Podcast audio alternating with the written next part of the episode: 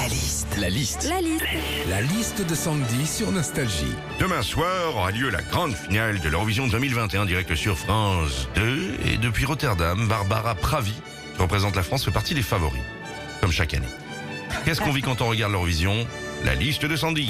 L'Eurovision, déjà, chaque année, c'est suivi par près de 5 millions de Français. Oui, et même si on ne peut pas regarder, on rêve tous de voir notre pays gagner. Le problème, c'est que l'Eurovision, c'est un petit peu comme Roland Garros. hein.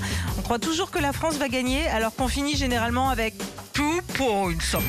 Quand on regarde l'Eurovision aussi, ce qui est beau, c'est les chorégraphies, les costumes, les décors. En général, ça vole et ça souffle dans tous les sens. C'est vrai, je sais pas si vous avez remarqué, mais il y a toujours beaucoup de vent sur le plateau de l'Eurovision.